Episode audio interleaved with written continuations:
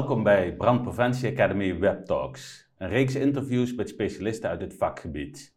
Mijn naam is Emiel van Rossum, docent bij Brandpreventie Academy en vandaag is onze gast Ruud van Herpen. Welkom Ruud. Dankjewel Emiel. Dank je. Um, ik, ga, uh, ik zal Ruud eventjes kort introduceren. Hij is um, uh, technisch directeur bij uh, Nieman, ingenieursbureau Nieman. Um, daarnaast is hij Fellow Fire Safety Engineering bij Eindhoven University. Hij is lector Fire Safety Engineering bij Saxion en coördinator voor de post-HBO Fire Safety Engineering. Ruud, wat vind je nou het leukste van deze rollen? Ja, ik vind eigenlijk alle rollen wel, wel leuk. En misschien wel het leukste om ze te verenigen met elkaar.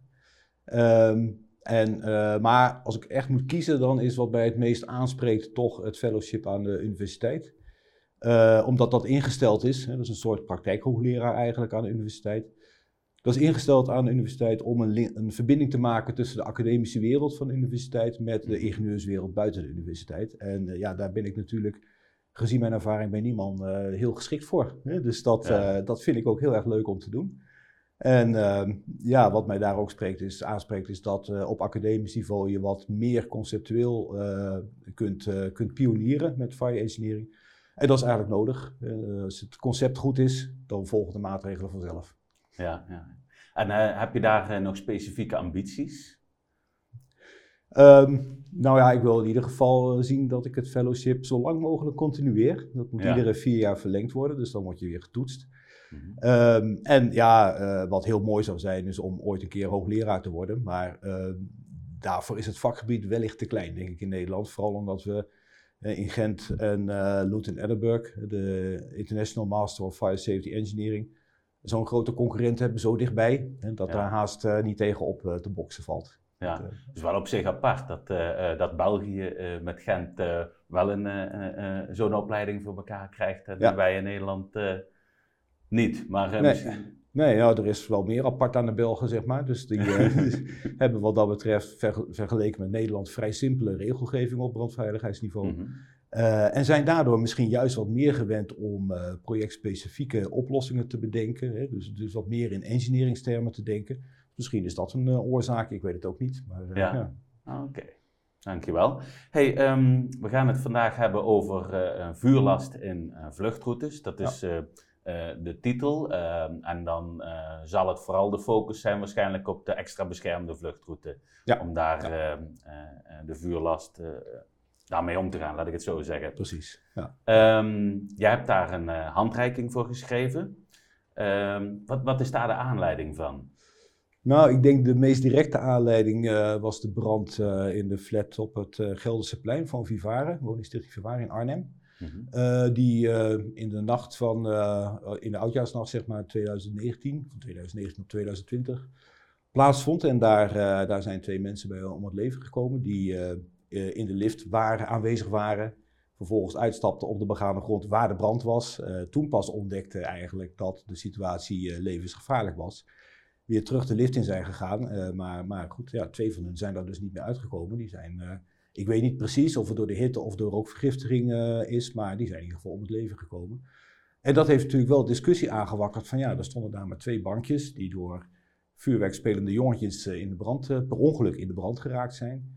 Ja. Ehm, daar was iedereen toch wel een beetje van geschrokken van de intensiteit van die brand, van de hitte. Want ook de fietsen die zeg maar buiten de entree stonden, waren door de brand behoorlijk beschadigd. Dus zo, zo heet is dat daar wel geworden. Um, en, en ja, kwam opnieuw de discussie op gang van ja, uh, had hier de woningstichting niet moeten handhaven, niet gewoon die bankjes moeten weghalen. Die stonden daar voor oud vuil, die stonden daar om afgevoerd te worden. Ja. En uh, ja, in een woongebouw heb je nooit alarmering. Hè? Dus in dit geval waren het bezoekers die, die op bezoek geweest waren bij iemand en vervolgens nou, naar buiten gingen, niet wisten dat er brand was en, en daarmee geconfronteerd werden. Ja, de vraag is even, ja, hadden we dat kunnen voorkomen? Zit dat eigenlijk in onze regelgeving? Of is dat een soort restrisico wat we nu uh, heel duidelijk geïllustreerd kregen? Ja. Dat, nou, dat was eigenlijk de aanleiding voor in dit geval de Nijmeegse woningstichtingen om aan mij te vragen van, goh Ruud, ja, onze veiligheidsregio, dat is de veiligheidsregio Gelderland-Zuid, dat daar valt Nijmegen onder, die zegt ja, vuurlast in vluchtroutes mag niet. De vuurlast, moet, de vuurlast hoort in een brandcompartiment en niet in de extra beschermde vluchtroute. Wat op zich een logische gedachte is. Ja, daarvoor maken we brandcompartimenten. Hè, dus ben, ik, daar ben ik het op zich wel mee eens. Maar in het bouwbesluit staat nergens dat er geen vuurlast in de vluchtroute aanwezig mag zijn. Er staat alleen wel dat je het risico moet minimaliseren. Eh, dus, uh, en dan komt de vraag van ja, wat kun je dan wel toestaan in de vluchtroute en wat niet. En dat was eigenlijk uh, de aanleiding voor die, voor die handreiking. Ja. waarbij ik nu moet zeggen, ja, hij ligt eigenlijk in concept. Hij is mm -hmm. gemaakt in opdracht van de Stichting Woongenoot, een van de Nijmeegse woningcorporaties. Waarbij ook Thales, andere woningcorporatie, enorm meegewerkt heeft. Met name ik heb er een soort fotobijlage bij gemaakt, wat wel mag en wat niet mag. Nou, daar ben ik hun erg dankbaar voor, want daar hebben zij ja. voor de input gezorgd natuurlijk. Ja. Uh, en zij zeggen ook van ja, we kunnen wel proberen om die vluchtroute vuurlastvrij te houden. maar iedere keer als een huismeester langs geweest is, dan nou, die verwijten die vuurlast. de volgende dag staat het er gewoon weer. dus bewoners willen toch een klein beetje de vluchtroute aankleden, want die is soms heel erg saai. Dus, mm -hmm. dus dat in de eerste plaats. In de tweede plaats sommige bewoners hebben ook hulpmiddelen nodig, hè, zoals rolstoelen, scootmobielen. Moeten ze ook ergens laten. Dat kan in de woning, maar soms lukt dat niet. Kan niet in de woning. is er ook geen aparte ruimte voor. Dan blijft hij ook in een vluchtroute staan. Ja, en, en ja, dan kom je inderdaad bij de vraag: ja, kan dat of kan dat niet? Ja. Dat uh, probeer ik met die handreiking wat duidelijkheid te geven. Dus het is eigenlijk een, een, een specifiekere grens tussen het uh, volledig uh, verbieden ja. en het volledig toestaan. Ja. Om daar een, een, een, specifiekere grens in op te zoeken. Ja, precies. Dat betekent dus eigenlijk nog steeds dat er wel toezicht, handhaving moet zijn, maar dat je niet meer zo rigide, zwart-wit daarmee om moet nee. te gaan. Dus dat, nee, precies. Want ehm, daar is tot nu toe nog nooit echt ja, tenminste zover ik weet, een, een grens op vastgesteld. Dus wat ik in de praktijk altijd hoor, is het makkelijkste is uh, gewoon compleet verbieden. Want ja, uh, uh, ja om, omdat als je ja, daartussenin ja. zit, dan, dan weet je niet welke grens er gehanteerd moet worden. Ja, dat is, dat is waar. Maar als je nou aan meteen de meest vervelende type vuurlast denkt, hè, dus een scootmobiel die ook nog opgeladen moet worden. een bewoner kan die toegewezen krijgen van de gemeente, mm -hmm. kan vervolgens ergens huisvest zijn en dan ja, dan heeft hij die scootmobiel gekregen, maar waar moet hij hem dan laten? Uh, als, als hij in een woongebouw zit wat daar niet voor geschikt is, wat geen stallingsruimte daarvoor heeft, waarbij dus de scootmobiel niet naar binnen kan draaien, niet in zijn woning kan stallen. Want dat mag natuurlijk altijd, dan staat hij in het brandcompartiment, ja. hè, dat vindt iedereen wel goed. Um, ja, ja, dan laat hij hem op de galerij staan of in de vluchtroute staan. Ja, en mag dat dan of niet? Mag dat dan, ja. ja. Zou je eens um, een, een, een, beeld kunnen schetsen uh, van de handreiking en dan vooral uh, de, de, toepassing daarvan? Dus hoe uh, mensen in de praktijk ermee om zouden kunnen gaan en wat, wat ja. dan het speelveld is? Ja, ja. Nou ja, je kunt je voorstellen dat er best wel een groot verschil is in vuurlasten. Je hebt een schilderijtje aan de muur, dat is ook een vuurlast. dus een, nauwelijks van, van waarde in, in vuurlast dan gezegd. een stoeltje, houten stoeltje is ook een vuurlast. Een uh, zitje wordt al een iets grotere vuurlast. Uh, een lamp uh, is ook een vuurlast met een ontstekingsbron. Want die kun je aan en uit doen. Hè? Dus dat is een elektrische, elektrische ontstekingsbron. ja, tot aan elektrische rolstoelen, scootmobielen, waarbij de ontstekingsbron steeds groter wordt. Eigenlijk de kans op ontsteking ook groter wordt, omdat dat dan vaak ook oplaadbare accu's zijn die dan, die worden opgeladen. Ja. Uh, en de vuurlast van een, uh, van een elektrische rolstoel, en zeker van een scootmobiel, natuurlijk ook veel groter is dan van een lampje. Ja. Dus, uh, dus, je, dus je ziet dat daar allerlei gradaties in zijn. en dat, dat die vuurlasten ook verschillende risico's zijn. Soms omdat ze een serieuze kans op het ontstaan van brand hebben. nou, dat neemt het risico toe, hè, want het risico heeft te maken met kans en met effect. Mm -hmm. dus, dus op het moment dat er iets kan ontbranden, neemt het risico al per definitie toe. Hè? Dus een uh, lamp is per definitie een groter risico dan een schilderijtje. Ja. En uh, dat is logisch, denk ik. En uh, het effect kan toenemen doordat de vuurlast, hè, dus de verbrandingswaarde toeneemt. Hè? Dus hoe groter het object, om het zo maar even te zeggen, wat kan branden, ook hoe groter het risico is. Nou, en dan voel je wel op je klompen aan dat een scootmobiel heeft een behoorlijke vuurlast en een serieuze ontstaanskans dat dat een heel risicovol object is. Ja. En een stoel of een tafeltje een heel risicolaag object is. Dus ik heb dat in een aantal klassen uh, ingedeeld. Um, klassen van kleine vuurlast, grote vuurlast, vuurlast met ontstekingsbron en vuurlast met ontstekingsbron die je kunt opladen. Um, en um, ja, dan hangt het natuurlijk ook nog af van de ruimte waarin die gestald is. Als ik een heel kleine verkeersruimte heb, dan zal een brandje in die verkeersruimte heel snel tot hoge temperaturen leiden en tot ja, dikke, dikke rook, waardoor je niet meer kunt kijken. Dus zal heel snel niet meer bruikbaar zijn. Maar daarnaast ook een dreiging voor de erop uitkomende woningen leveren. Want als de temperatuur hoog wordt, ja, dan zou die op een gegeven moment alles in die vluchtroute kunnen aansteken. En dat is niet de bedoeling, want als, dan heb ik eigenlijk een soort fles overgekregen in mijn vluchtroute. En dat, ja, dat, dat hoort niet bij een vluchtroute, dat kan eigenlijk alleen in een brandcompartiment. Eh, dus dan zijn we te ver. Dus het moet, als er iets in brand gaat, dan moet het iets zijn wat lokaal blijft branden, niks anders kan aansteken en vervolgens ook als de brandweer niet kan uitmaken, vanzelf weer uitgaat. Dat, uh, en dat is makkelijker in een grote verkeersruimte en helemaal makkelijker in een atrium eigenlijk. Dat is natuurlijk een verkeersruimte met niet alleen grote afmetingen, maar ook hele grote hoogte, dus een heel groot volume.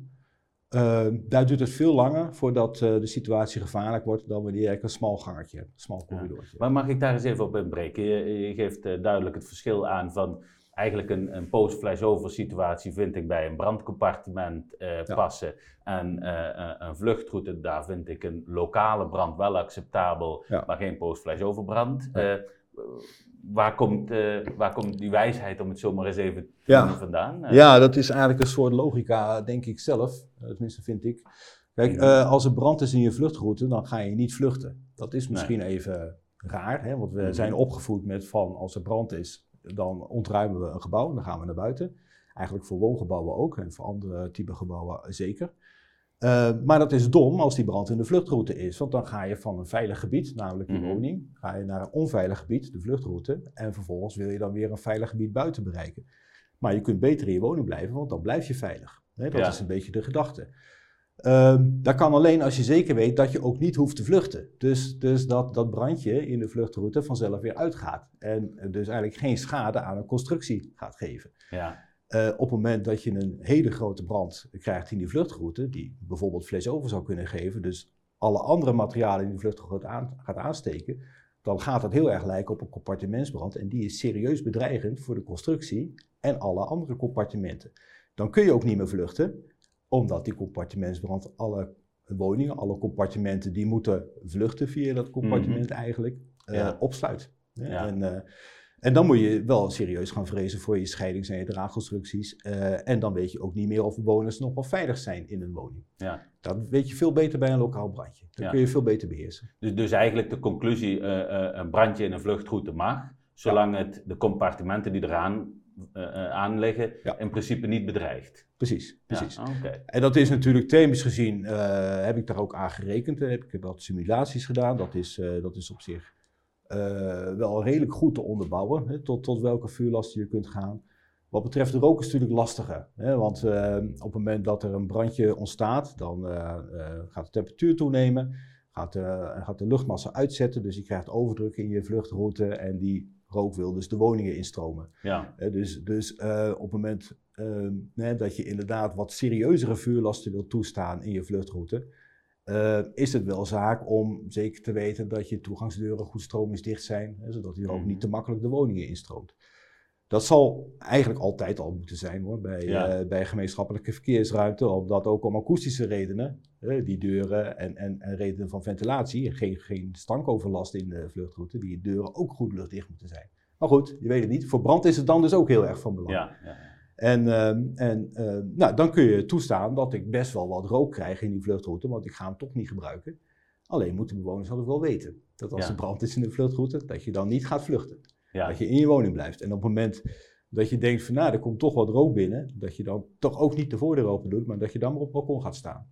Ja. Zeg maar als een soort van redundante oplossing, een soort van backup voorziening. Ja. Als de woning niet veilig is, is mijn balkon altijd nog langer veilig. Dus dat, uh, ja, ja, dat, Is zo, en dat is natuurlijk wel iets andere manier van denken dan hoe mensen opgevoed zijn door ons. Ja, dat, dat, weet ik. Dat is wel een uitdaging natuurlijk. Hoe, hoe denk je wat dat betreft dat de markt daarop uh, gaat reageren?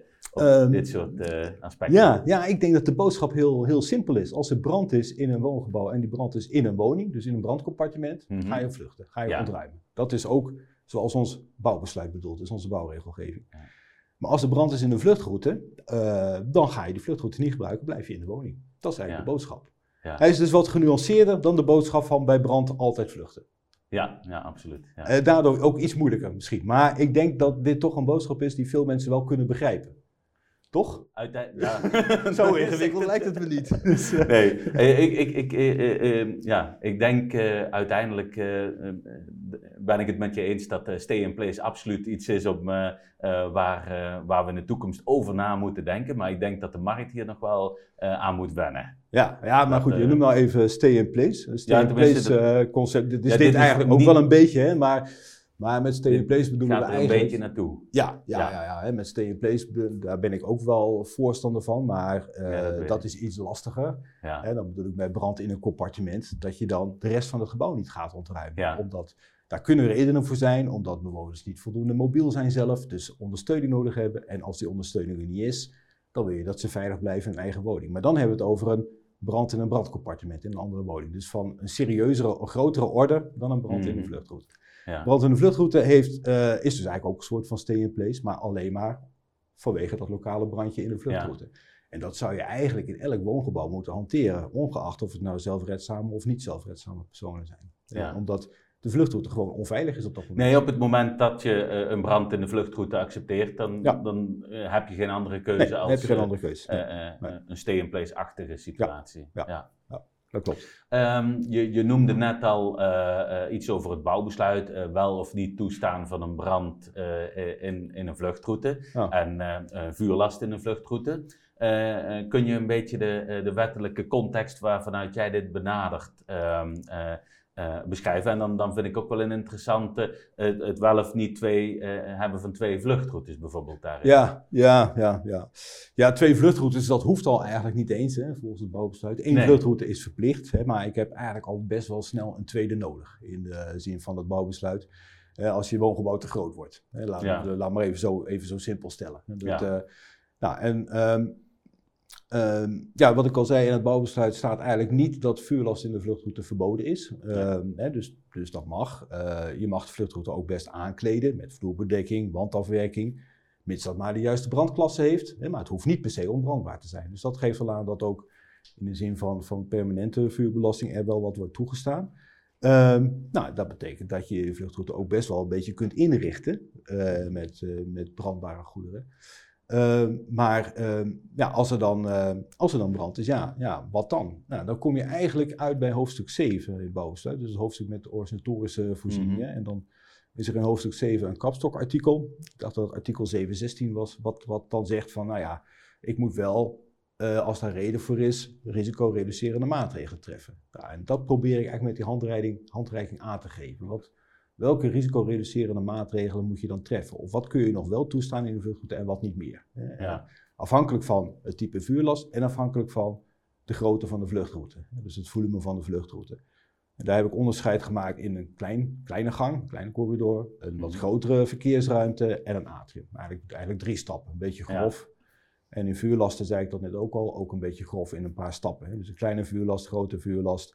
En uh, nou ja, uh, iets wat op een scootmobiel lijkt, een heel grote vuurlast met wel of geen ontstekingsbron. Dat, uh, en nou ja, zo, zo zie je dat sommige combinaties kunnen. Hè? Dus ik kan een, een kleine vuurlast, had ik gedefinieerd als een vuurlast tot 500 megajoule, even uit mijn hoofd. Dus dat is, hoeveel kilogram vuurhout? Ja, eigenlijk. Ja. 20, 25, zoiets hè? Ja, ja 25 ongeveer kilogram vuurhout equivalent, zeg maar, even in die orde. Mm dat is dus ook niet zoveel. Dus dat is inderdaad een stoel, een tafeltje, een schilderijtje aan de muur. Dat kan in elke, eh, in elke vluchtroute. Of die nou klein of groot of, of een atrium is, dat kan altijd. Um, heb ik hem met, met ontstekingsbron, uh, ja, of heb ik een vuurlast die wat groter is, tot een dubbele zeg maar, dan zie je dat dat in die kleine verkeersruimte niet meer gaat. Dus daar moet je serieus beperkingen aan stellen. Dan kun je echt alleen maar kleine objecten toestaan. En, en niet meer gaat betekent dan dat uh, flashover criteria ja. worden? Ja, ja.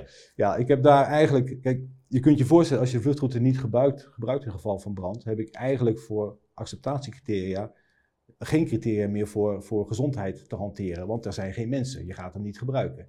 Nou, wat hanteer je dan als criterium? Dat ik geen andere vuurlasten kan aansteken. dus dat de afstand tot andere objecten groot genoeg is. En dat de, de, temperatuur in die vluchtroute niet over, laten we zeggen, de 300 graden heen gaat. Want dan gaat die andere objecten ook aansteken. Dus dat, dat, is als, dat, zijn, dat zijn de criteria die daarvoor gehanteerd zijn. En op het moment dat je vuurlast dus te groot is in verhouding tot je vluchtroute, tot je volume van je verkeersruimte, dan, ga, dan, dan voel je je niet aan het criterium. Dus dat wil zeggen dat je dan kans hebt dat die alle vuurlasten die aanwezig zijn gaat aansteken. Ja. Dat, ja. Ja, dus een, een soort fles over. Hè? Ja, ja, dus, dus concreet, uh, uh, hij hoeft niet vluchtveilig te zijn als er maar geen ontwikkelde brand ontstaat. Ja. Hey, en um, jij noemde net, dat vond ik wel een interessante, eigenlijk is deze handreiking Ehm, een invulling of een uitwerking van uh, zogezegd het restrisicoartikel als het gaat om vuurlast uh, in de uh, verkeersruimte. ja, zo kun, je, zo kun je dat zien. Het verbaast me eigenlijk dat, dat we er eigenlijk nu pas aan toegekomen zijn. Die, ja, ja.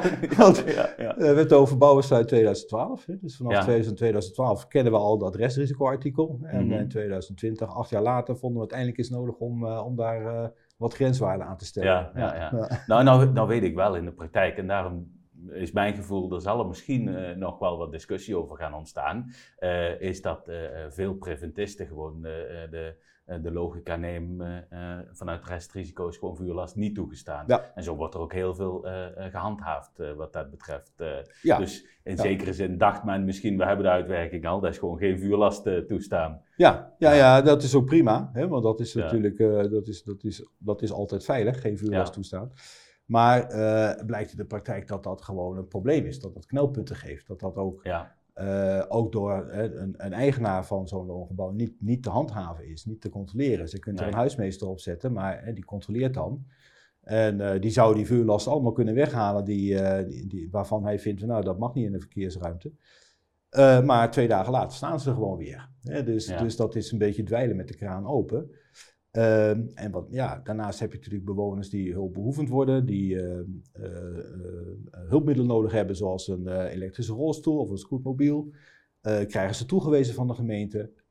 ze worden gehuisvest door een woningstichting. En dan moet die woningstichting daar dat maar opeens faciliteren. Dat, dat kan niet in elk woongebouw. Dat is lastig. Nee. En, nou, daar, daar ontstaat eigenlijk die vraag uit van ja, ja kunnen, moeten, we, moeten we dan uh, iets aparts maken voor zo'n scootmobiel bijvoorbeeld? Want dat is, dat is de meest vervelende vuurlast. Die kun je eigenlijk met goed fatsoen niet in een verkeersruimte kwijt. Behalve als het natrium is. Als het een heel, heel groot volume is, dan kan het. Hè? Maar, maar anders lukt dat eigenlijk gewoon niet. Nee. Um, ja, nou, dan kun je denken aan, goh, dan uh, maak ik een stallingsplaats die ik ga afdekken. Maar ja, een bewoner die niet zo erg uh, zelfredzaam is, die kan die afdekking niet over zijn scootmobiel heen krijgen. Dus dat is geen optie. Of ik uh, maak een scootmobiel met een of andere blusampul met een aerosol erin. Uh, dat kan, dat wordt hier en daar ook wel toegestaan. Uh, de werking van die aerosolen is niet helemaal wetenschappelijk aangetoond. Hè, dat het echt goed werkt, maar er zijn toch wat experimenten die hoopgevend zijn. Dus oké, okay. Mhm. voorlopig is dat iets wat we zouden kunnen doen. Ehm, ja, en als, de, als, als dat soort maatregelen niet werkt, betekent dat dat hij daar weg moet. En, maar dan moet dus zo'n woningstichting of zo'n gebouweigenaar gaan voorzien in een apart brandcompartiment waar scootmobielen ja. gestald kunnen worden. En die bewoner wordt dan opgezadeld met een soms nog enorme afstand van zijn scootmobielruimte naar zijn woning toe. Hoe gaat hij dat doen? Ja, ja praktisch wordt dan vaak een, een, een appartementje uh, opgeofferd uh, voor alle scootmobielen. Uh, nou ja, dat kan, hè, dat kan. Maar ja, dan, dan nog moet hij, als hij slechte benen is, moet hij toch nog met de lift en moet hij nog een eind over de galerij afleggen. Nou, daar kun je wel weer een looprekje voor nemen of, of dan een rolstoel voor nemen. Ja, uh, ik kan me voorstellen dat zo'n bewoner denkt, ja, ik wil mijn scootmobiel voor mijn voordeur parkeren. Want ja. dan, hè, dan, uh, dan heb ik mijn hulpmiddel, zodra ik mijn woning uitga, heb ik hem beschikbaar. Hè, dus ja. dus um, het is, ik vind het dus een beetje rigide om, uh, om, om zeg maar helemaal niks in een vluchtroute toe te staan. Omdat ja. dat ja, gewoon conflicteert met het normale gebruik. Ja, ja. En, en verwacht je niet dat, uh, want, want uh, kijk, het is een probleem, het is rigide, uh, of wel of niet. Ehm, en verwacht je niet dat, dat doordat de grens wat specifieker, wat ingewikkelder wordt, dat het daardoor nog iets ja, complexer is om het te handhaven. Um, dat men letterlijk uh, bij wijze van spreken de uh, stoel op de weegschaal moet gaan uh, zetten van deze is nog wel toegestaan, deze niet. En, en dat ja. zullen die, die huismeesters dan moeten gaan doen. Ja, ja, ja, ja. nou stoel op de weegschaal is wat overdreven. Dat hoeft niet. Hè. Dus wij hebben er een, een fotobijlage bij gemaakt om een idee te geven wat dan wel kan. Hè. wat, wat, we verstaan onder een kleine vuurlast, wat we verstaan onder een grote vuurlast. Mhm. hè. En wat voorbeelden van, van scootmobiele elektrische rolstoelen die je kunt opladen. Um, zodat dat wat handvatten geeft aan uh, gebouwbeheerders bijvoorbeeld om te kunnen handhaven. Het is natuurlijk iets complexer, maar ehm, ik denk dat de acceptatie bij bewoners een stuk groter is. Omdat het minder zwart-wit is, het is minder rigide, het is veel genuanceerder. dus ik denk dat de medewerking en het feit dat het ook echt dan op die manier wordt ingericht, dus dat, dat de succeskans ervan veel groter is dan de succeskans van een vuurlast zonder, of een vluchtroute zonder vuurlast. Ja, ja, ja. begrijp ja. Um, ik wil eens ingaan op um, uh, de, de, achterliggende uh, uh, concepten. Je hebt ehm, naast dat, je hebt net beschreven hoe, hoe je praktisch, hoe eigenlijk de, de mensen hem praktisch moeten toepassen. Ja. je hebt er natuurlijk heel erg aan gerekend, zoals, ja, je staat er bekend om mooie mooie berekeningen ervoor te maken. kun je me daar iets over vertellen? Uitgangspunten die daarbij gehanteerd zijn, dat soort zaken. Ja, nou ja, ik heb hele simpele berekeningen gemaakt hoor. Dat zijn uh, gewoon zonneberekeningen, hè, dus, uh, dus niet, niet heel ingewikkeld. Waarbij ik heb gevarieerd in ruimteafmetingen, in vuurlasten, de vermogenscurve. die is ook heel simpel eigenlijk. Ehm, je weet natuurlijk van die objecten niet hoe de vermogenscurve er in de tijd uitziet. Hè, dat is bij elk, elk product anders, al, al afhankelijk van de leverancier zelfs. Hè, dus, dus dat weet je niet precies dus wat ik gedaan heb, is uh, als vermogenscurve in de tijd een uh, kwadratische toename gehanteerd tot een, tot een piek en dan een lineaire afname. En zo heb ik eigenlijk alle objecten gemodelleerd. Hè. Dus ze hebben een, ik denk dat dat ook wel goed, dat dat het meest realistisch is. Je kunt natuurlijk ook zeggen van nou, ik neem een constant vermogen gedurende een kwartier en dat is het. Maar dat is denk ik niet realistisch. Je ziet nee. alle objecten vrij snel ontwikkelen tot een, tot een hoge vermogenspiek die dan vervolgens uh, een soort uh, een, een, afnamefase geeft die veel langer duurt, hè, waarbij die langzaam mhm. maar zeker uitgaat. Nou, zo heb ik ze allemaal gemodelleerd. En ehm, allemaal als een celluloseachtige brand. Hè. Dus, een, dus, een, dus een, een, dat wil zeggen dat het objecten zijn die bestaan uit hout, kunststof, linnen, een beetje normale materialen die je bij, bij indoor meubelen, maar ook nog steeds bij scootmobielen en, en rolstoelen kunt verwachten. Ehm, met de daarbij behorende, uh, ja, wat we dan noemen soot yield, hè, dus, dus de rookproductie, uh, daarbij behorende brandvermogens, verbrandingswaarde, stoofgemeeste constante. Nou, zodat, daar heb ik dus niet veel in gevarieerd. Die zijn allemaal constant gebleven. dus het enige wat ik heb gevarieerd is eigenlijk waar ligt die vermogenspiek, hoe hoog wordt die?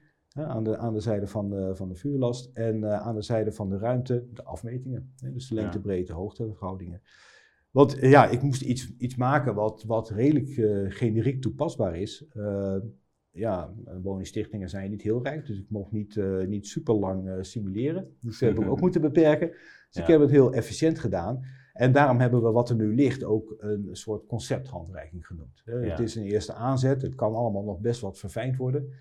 Maar uh, eerste aanzet geeft eigenlijk al best wel een duidelijk beeld te zien. Wat ik je net vertelde, kleine vuurlasten kunnen eigenlijk vrij makkelijk toegestaan worden. Grote vuurlasten, uh, alleen als de verkeersruimte ook groot is. En scootmobielen, elektrische rolstoelen, alles wat een, ook een ontstekingsbron heeft, uh, waardoor de kans op het ontstaan van brand gaat toenemen. eigenlijk alleen maar in, in hele grote volumes zoals atria. Ja. En, en, dan nog met voldoende onderlinge afstand. Laten we zeggen dat scootmobielen niet, niet op twee meter afstand van elkaar geparkeerd kunnen worden, want dan gaan ze elkaar aansteken. En dat ja. willen we ook niet. Hè? Dus dat, ja. dus dat, uh, ja, dat, dat, dat beeld komt er nu een beetje uit. En uh, dat zou misschien nog kunnen, verder kunnen verfijnen, wat beter kunnen onderbouwen dan ik nu gedaan heb. Uh, maar is in ieder geval een eerste aanzet die, die, geeft, eh, die aangeeft dat vuurlasten best toelaatbaar zijn in vluchtroutes. Maar dat je dan een vluchtroute niet moet gaan gebruiken. Nee. nee. Je geeft net aan alleen met cellulose eh, gemodelleerd. Ehm, eh, is, is dat wel worst case? Uh, nee, ik heb de, dat is ook niet helemaal waar wat ik nu zei. Ik heb oh, de scootmobiele, sorry, de scootmobiele heb ik als koolwaterstof. Ja, ik wou zeggen, inderdaad.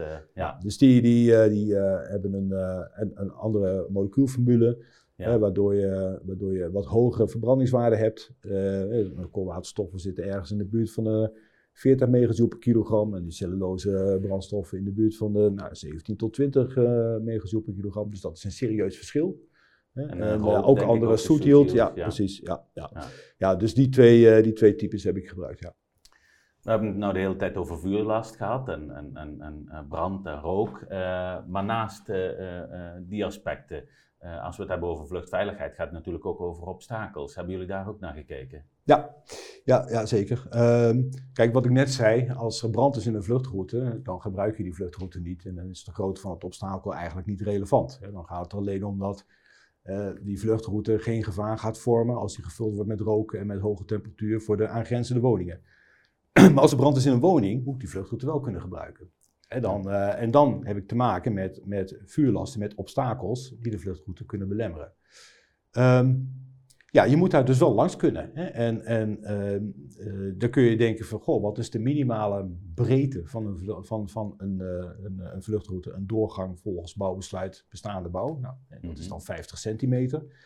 Maar als ik op een galerij maar 50 centimeter overhoud naast een, naast een scootmobiel, bijvoorbeeld, hè, en ja, die scootmobiel geeft al aan dat, dat het een woongebouw is waar misschien meer mensen aanwezig zijn die minder goed ter been zijn, die hebben aan 50 centimeter niet genoeg. En dan moet je toch aan een wat grotere maat denken. Dus laten we zeggen ergens 85 centimeter. Dus die, vlucht, die, die, die, die vuurlast in de vlucht zijn ook obstakels op het moment dat je wel moet vluchten. Dus daar moet je wel op letten. Hè? Dat je voldoende ruimte overhoudt om te kunnen vluchten. Op het moment dat, je, dat er wel brand is in een woning en je de vluchtroute ook echt als vluchtroute moet gebruiken. Ja. dat moet nog steeds mogelijk zijn. Dat klopt. Ja.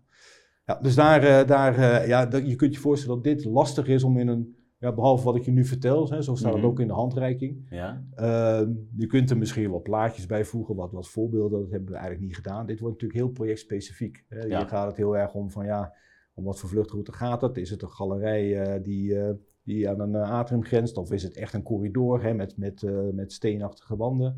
Ja, ehm, zitten er inhammen in? Hè? Dat, dat, dat zou hier, dat heb je wel eens. De gang is niet helemaal uh, hoeft niet helemaal vlakke wanden te hebben, maar uh, kunnen, ook, kunnen ook verspringend zijn. Nou, daar zou je dan gebruik van kunnen maken. Maar daar moet je over nadenken, dat klopt. Ja, ja. Maar er worden dus in de, in de handreiking niet specifieke uh, tools voor aangereikt. Nee, maar, het wordt wel aangegeven. ja, het wordt wel aangegeven. Dus dit is wel iets wat, wat je in de gaten moet houden. Dat de vluchtroute ook als je wel moet vluchten, wel bruikbaar moet kunnen zijn. Ja, ja inderdaad. Ja. Hey, en um, nou, die, die handreiking is een concept klaar.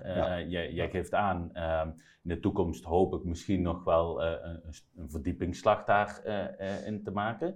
Ja. Um, maar voor de time being um, ga jij hiermee de boer op en ga je woningstichtingen informeren? gaan die dit specifiek toepassen? Hoe zie je dat voor je? En de praktijk, vooral ook de, de, de, ja, de, de koppeling naar de eindgebruiker. Ja, ik ga woningstichtingen zeker wel interesseren hiervoor. Maar ik ben natuurlijk niet meer de eigenaar van die handreiking. Dat is mijn opdrachtgever nu. Dus dat is uh, Woongenoot, hè, de woningstichting in uh, Nijmegen, die mij die opdracht gegeven heeft. Uh, waarbij ze heel veel samengewerkt hebben met Thales, andere grote woningstichtingen in Nijmegen. En die hebben ook voor de input van de foto's gezorgd. En die, hebben hier dus, die hadden hier dus ook echt concreet behoefte aan. Hè. Die hebben dus best wel veel woongebouwen waar ze te maken hebben met, met ja, bewoners die hun vluchtroute aankleden op een of andere manier. Uh, en waarbij ze dachten van, goh, moeten we dat rigide weghalen of moeten we daar een modus in vinden? Uh, dus daarvoor heb ik het gemaakt. Maar ook zij zijn zich bewust dat dit heel interessant kan zijn voor andere woningstichtingen. Dus die, maar die mogen dan contact opnemen met woongenoten of met Thales. Uh, maar ik ben hier zeker voorstander van. Ik vind het zelf, uh, anders had ik het ook niet gemaakt natuurlijk. Nee, ik vind het zelf natuurlijk een, um, ja, een, een goed middel om, om wat minder zwart-wit met vuurlast in vluchtroutes om te gaan. Ja, ja. En het is uh, uitdrukkelijk een, een, een, tool voor die woningstichtingen. Dus het is niet eentje voor de, voor de eindgebruiker, voor de bewoner zelf. Uh, nou ja, die, uh, ik, heb, ik heb een soort achtergronddocument geschreven, wat, uh, wat, wat technisch van aard is, zeg maar, waarin ook die simulaties zitten, hè, als een soort verantwoording. En een handreiking van zes pagina's, die je ook prima door bewoners zou kunnen laten lezen. Die is denk ik voor iedereen begrijpelijk. Dus dat, ja. Tenminste, ja, ik weet niet of ik dat goed kan inschatten, maar ik denk het wel. ja, volgens mij wel. Ik heb hem doorgelezen, dus hij is, hij, is, begrijpelijk. ja dus, uh, want ik denk, ja, als je, als je dit als woningstichting doet en je staat dus wat meer toe in die, in die vluchtroutes, uh, dan mag je ook wat van bewoners verlangen dat ze daar ook verantwoordelijk mee omgaan. Maar het, ze moeten dus wel op de hoogte zijn daarvan. Ze moeten ook weten dat ze niet gaan, dat ze de vluchtroute niet moeten gebruiken als er brand in de vluchtroute is, in de verkeersruimte.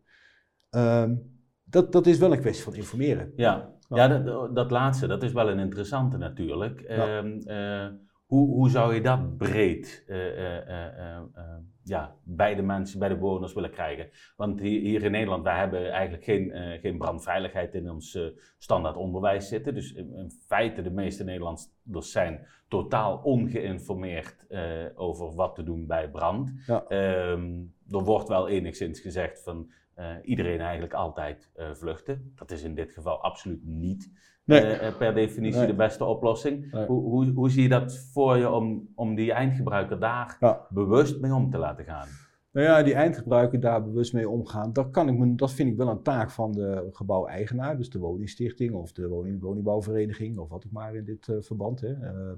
Want die, die zegt ook van, nou ja, oké, okay, ik vind het goed dat jullie, dat jullie die vluchtroute, de, de verkeersruimte, iets aankleden of dat je daar uh, dingen stalt die, waar, hè, waarbij, waarbij, wat eigenlijk in de verkeersroute misschien uh, niet helemaal past. Mm -hmm. um, maar dan moet je ze ook informeren wat je precies wel goed vindt, wat niet en waarom niet. Dus dan moet je ze dat toch uitleggen, denk ik. Ja. Hè? En dat, uh, dat geeft ook een stukje bewustwording en verantwoording bij de bewoners.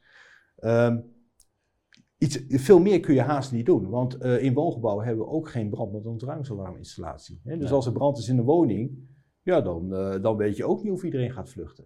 Nee. Terwijl het dan wel de bedoeling is. Hè? Ja. En als er brand is in de verkeersruimte of in de vluchtroute, dan is de bedoeling dat er niemand gaat vluchten, maar dat weet je ook niet zeker. Hè? Nee. Dus dat, dat blijft natuurlijk altijd lastig in de, in woningbouw, dat we, dat we dat soort menselijk handelen en de risico's van menselijk handelen niet goed kunnen afdekken, omdat we bijna geen installatietechnische beveiliging hebben in die woning. In nee. woningbouw. Dus dat is, dat is lastig. Dat is in utiliteitsbouw veel makkelijker. Daar kun je veel beter op sturen. Ja. He, daar hebben we een ontruimingsalarminstallatie die inderdaad ontruimingsalarm geeft als er brand is in een brandcompartiment. Uh, daar zou je dan in dat geval de vluchtroutes uh, niet, niet, moeten, uh, niet, niet de ontruimingsalarm moeten alarmeren, maar daar kun je dat installatietechnisch regelen. In ja. de woningbouw kan dat niet. Je kunt het alleen maar organisatorisch regelen. Dus alleen maar door informatie over te brengen naar de bewoner. Ja. Maar ben je dan niet bang dat het, uh, uh, het wordt complexer? Ja. voorheen hadden we één keuze, was naar buiten. En nu hebben we twee keuzes. het is of naar buiten of binnen blijven. Ja. Ja. Verwacht je daar, dat dat niet dingen compliceert voor de eindgebruiker en daardoor misschien juist weer een averechts effect heeft? Ja, dat klopt. Dat compliceert wel. van de andere kant, vooral ook omdat, omdat zo'n bewoner misschien niet eens weet waar de brand is. Nee. Dus dat maakt het lastiger. Uh, ik denk dat dan de boodschap heel simpel is. Uh, op het moment dat je je voordeur open doet en, en de, de, je vluchtroute staat vol met rook, voordeur dicht en binnen blijven. Ja. Zo simpel is het dan, toch? Ja. ja, ja dat past ook best bij je gevoel, denk ik. En als, op het moment dat je denkt dat, je woning, uh, dat, je, dat, je, dat de rook je woning binnen gaat dringen en je hebt een balkon, nou, dan ga je op het balkon staan. Ehm, klinkt een beetje simplistisch, maar eigenlijk, uh, ja, hoe simplistischer, hoe zekerder, de strategie is. Hè? Dus ja. Uh, kijk, het, een, het nadeel is dan dat als die vluchtroute al vol staat met rook en dat komt niet van brand in de vluchtroute, maar van brand in een andere woning, ja, dan hebben we misschien een probleem. Want dat is een brand die lang kan duren, die misschien kan gaan uitbreiden naar andere woningen, andere compartimenten. Mm -hmm. uh, en dan, uh, ja, dan hoop je dat in dat geval de brandweer uh, tijdig is om bewoners te alarmeren en eventueel nog te kunnen evacueren. Ja, dat dat heb je dan nodig. Maar dat, ja, dat concept is dus niet zo heel veel anders dan wat we nu hebben. Alleen nu zeggen we altijd van, uh, ook al staat die vluchtroute vol met rook, bij brand vluchten, vluchtroute gebruiken. Ja. Nou, dat is dus niet altijd verstandig. Kijk dan maar weer naar het voorbeeld van uh, Vivaren. Uh, er waren trouwens niet eens mensen die aan het vluchten waren, maar dan zie je dat op het moment dat we daar hadden gezegd bij brand vluchten, mm nou, waren hier veel meer slachtoffers gevallen, want ja. de vluchtroute was daar super onveilig. Ja. dus dat is niet altijd goed. Ehm, dus, dus alleen vluchten als die vluchtroute redelijk rookvrij is. Als die vluchtroute heet is of vol staat met rook, in je woning blijven. Ja. Dat is de meest simpele boodschap die je kan geven, denk ik. Nou, het, is, uh, het is niet helemaal stay in place natuurlijk, nee, maar nee, uh, nee, het schuurt wel een beetje tegen uh, stay in place aan. Um, denk je dat dit wellicht een, een aanzet zou kunnen zijn hier in Nederland om meer over uh, stay in place uh, na te gaan denken. Ja, ja ik denk dat, maar ik denk dat die aanzet er al lang is hoor. Niet alleen in Nederland, maar ook in België. Uh, mm-hmm. Vooral als het gaat om huisvesting van kwetsbare bewoners. Hè, dus mensen die minder zelfredzaam zijn. die dus hulp nodig hebben om te kunnen vluchten. maar wel min of meer zelfstandig wonen. Dus die hulp is er niet. Hè, mm-hmm. want ze, dat noemen we dan wonen met zorg. Ze kunnen zorg op maat inkopen. maar en daarmee prima zelfredzaam zijn. Hè, in de zin van de wet voor hun uh, uh, normale leven. Ja. Maar in geval van brand zijn ze niet zelfredzaam, want ze kunnen niet zelf vluchten. Dus daar hebben ze dan hulpverleners nodig die er niet zijn. Uh, dus die discussie die speelt al veel langer. En daar is eigenlijk die discussie over stay in place gekomen. Van kun je dan niet die mensen die niet kunnen vluchten niet veel beter in hun appartement laten zitten? En het appartement waar de brand is, ons daarop focussen. Dat moet natuurlijk leeggemaakt worden, want dat overleef je anders niet. Hè? Dus die mensen mm. moeten er wel uit op de een of andere manier. Maar als ik dan nog 40 andere appartementen moet gaan ontruimen, ja, daar hoef ik niet aan te beginnen, want dan uh, kom ik aan brandbestrijding niet meer toe. En dan ben ik al een uur mee bezig om, om het hele woongebouw leeg te krijgen. dus dus hè, kun je niet beter, veel beter focussen op die brandbeheersen tot het ene appartement en, en de andere appartementen gewoon bewoond laten. Ja. Nou, dat blijkt ook wel moeilijk te zijn. Hè. Met name ook de rookverspreiding is het grote probleem. Ehm, en, en eh, zeker als je een, een, serieuze brand als een, als een woningbrand uh, in, je, in je woning, in, in een ander appartement moet blijven. Um, ja, dan zie je dat dat is toch anders dan, dan een brandje in een vluchtroute, die lokaal van aard is, veel korter duurt, vanzelf weer uitgaat. Dit duurt heel lang, gaat met, gepaard met hoge temperaturen, veel rookproductie een enorme belasting hè, op de vluchtroute, zowel thermisch als, als optisch, hè, door de zichtbelemmering. Um, en dat, ja, daar heb je een veel grotere kans dat dat misschien niet in de eerste vijf minuten, maar misschien wel na twintig minuten of na een half uur ook wat rookverspreiding naar andere woningen gaat geven. Hè, die, ja. uh, en, en dat vinden bewoners niet fijn. Dat maakt ze ongerust. Hè, en dan willen ze eruit. Um, dus daar moet je heel zeker van zijn. En dat wil zeggen dat zo'n stay-in-place concept, hè, dus waar, waar, brand is in een compartiment, uh, dat je daar veel meer aandacht moet besteden aan de brandwerendheid van scheidingsconstructies en draagconstructies, maar ook aan de rookwerendheid daarvan. En dat je misschien wel als uitgangspunt moet hanteren dat dat alleen maar kan bij gesprinkelde branden. Hè, zodat uh, de brand relatief klein blijft, de rookproductie relatief laag blijft en de, de thermische druk, de, de drukopbouw bij een ontwikkelende brand, ook beperkt blijft, waardoor die rook niet zo het hele gebouw ingeblazen wordt, zeg maar, ingeperst wordt, maar wat meer in het appartement blijft waar de brand is. Um, met dat soort voorwaarden is stay in place denk ik haalbaar. Maar okay. uh, dan moeten we echt wel iets anders. Hè, dus dat is in bestaande gebouwen bijna nooit te doen. Nee. maar in nieuwe gebouwen zou je daarop kunnen anticiperen. Uh, maar ja, dat betekent dus toch wel een, een, een, streepje zwaarder aan ja, ja, voorzieningen ja. dan dat we gewend zijn. Dit moet veel robuuster uh, concept zijn. Het voordeel daarvan is wel, trouwens, dat vind ik dan weer een leuk linkje. Het voordeel daarvan is wel dat je dan ook met veel meer zekerheid die brand in een compartiment houdt, waardoor je veel, meer, uh, veel, veel beter een fire resilient gebouw maakt. Hè? Dus een gebouw mm -hmm. dat de brand kan overleven. En dat past natuurlijk heel goed bij een duurzaam gebouw. Ja, dat, je, dat ja, duurzaamheid ja. Een, een, een, item is wat je, wat je op de agenda hebt staan, past dat stay-in-place concept, past prima bij, duurzaam, bij een duurzaam Omdat je gewoon geen ontwikkelde branden krijgt. Precies, precies. Ja, Ik, ik hoor jou naar het uh, sprinkler uh, uh, of, of een actief blus systeem zeggen. Ehm, zeg je daarmee ook impliciet puur bouwkundig halen we dat niet, die robuustheid om, om, om stay-in-place toe te kunnen staan? Uh, ja, heel, nou ja, dat, dat, dat zal ik niet zo direct weer, maar wel heel moeilijk. Het heel is moeilijk. Heel, kijk, de, themisch halen we het wel. Hè. De brandwerendheid uh, in plaats van 60 naar 90 minuten, ik noem maar even wat. Hè. En je, en je hoofddraagconstructie uh, nooit reduceren, maar altijd 120 minuten of misschien nog wel iets zwaarder. Dat kan, dat is technisch mogelijk. Hè. Dus dat, ja. de brandwerendheid is het probleem dan niet zo, maar de rookwerendheid wel, de luchtdichtheid. Ja. En dat probleem dat maken we voor onszelf steeds groter, omdat we steeds zwaardere eisen gaan stellen aan uh, energiezuinigheid van gebouwen. Uh, waardoor uh, de buitenschil beter geïsoleerd moet zijn, maar de buitenschil ook heel goed luchtdicht moet zijn.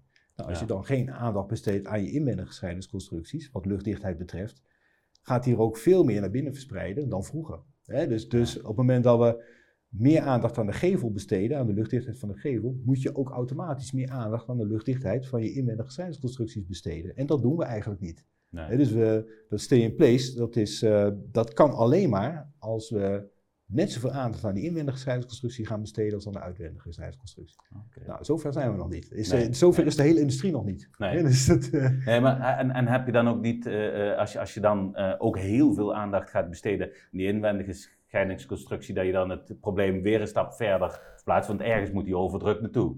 Ja. die rook. Dat klopt, dat klopt. Ja, ja, ja, ja, dan, ja, ja, ja, dan zou je hele gevaarlijke overdrukken kunnen krijgen. Ja, ja.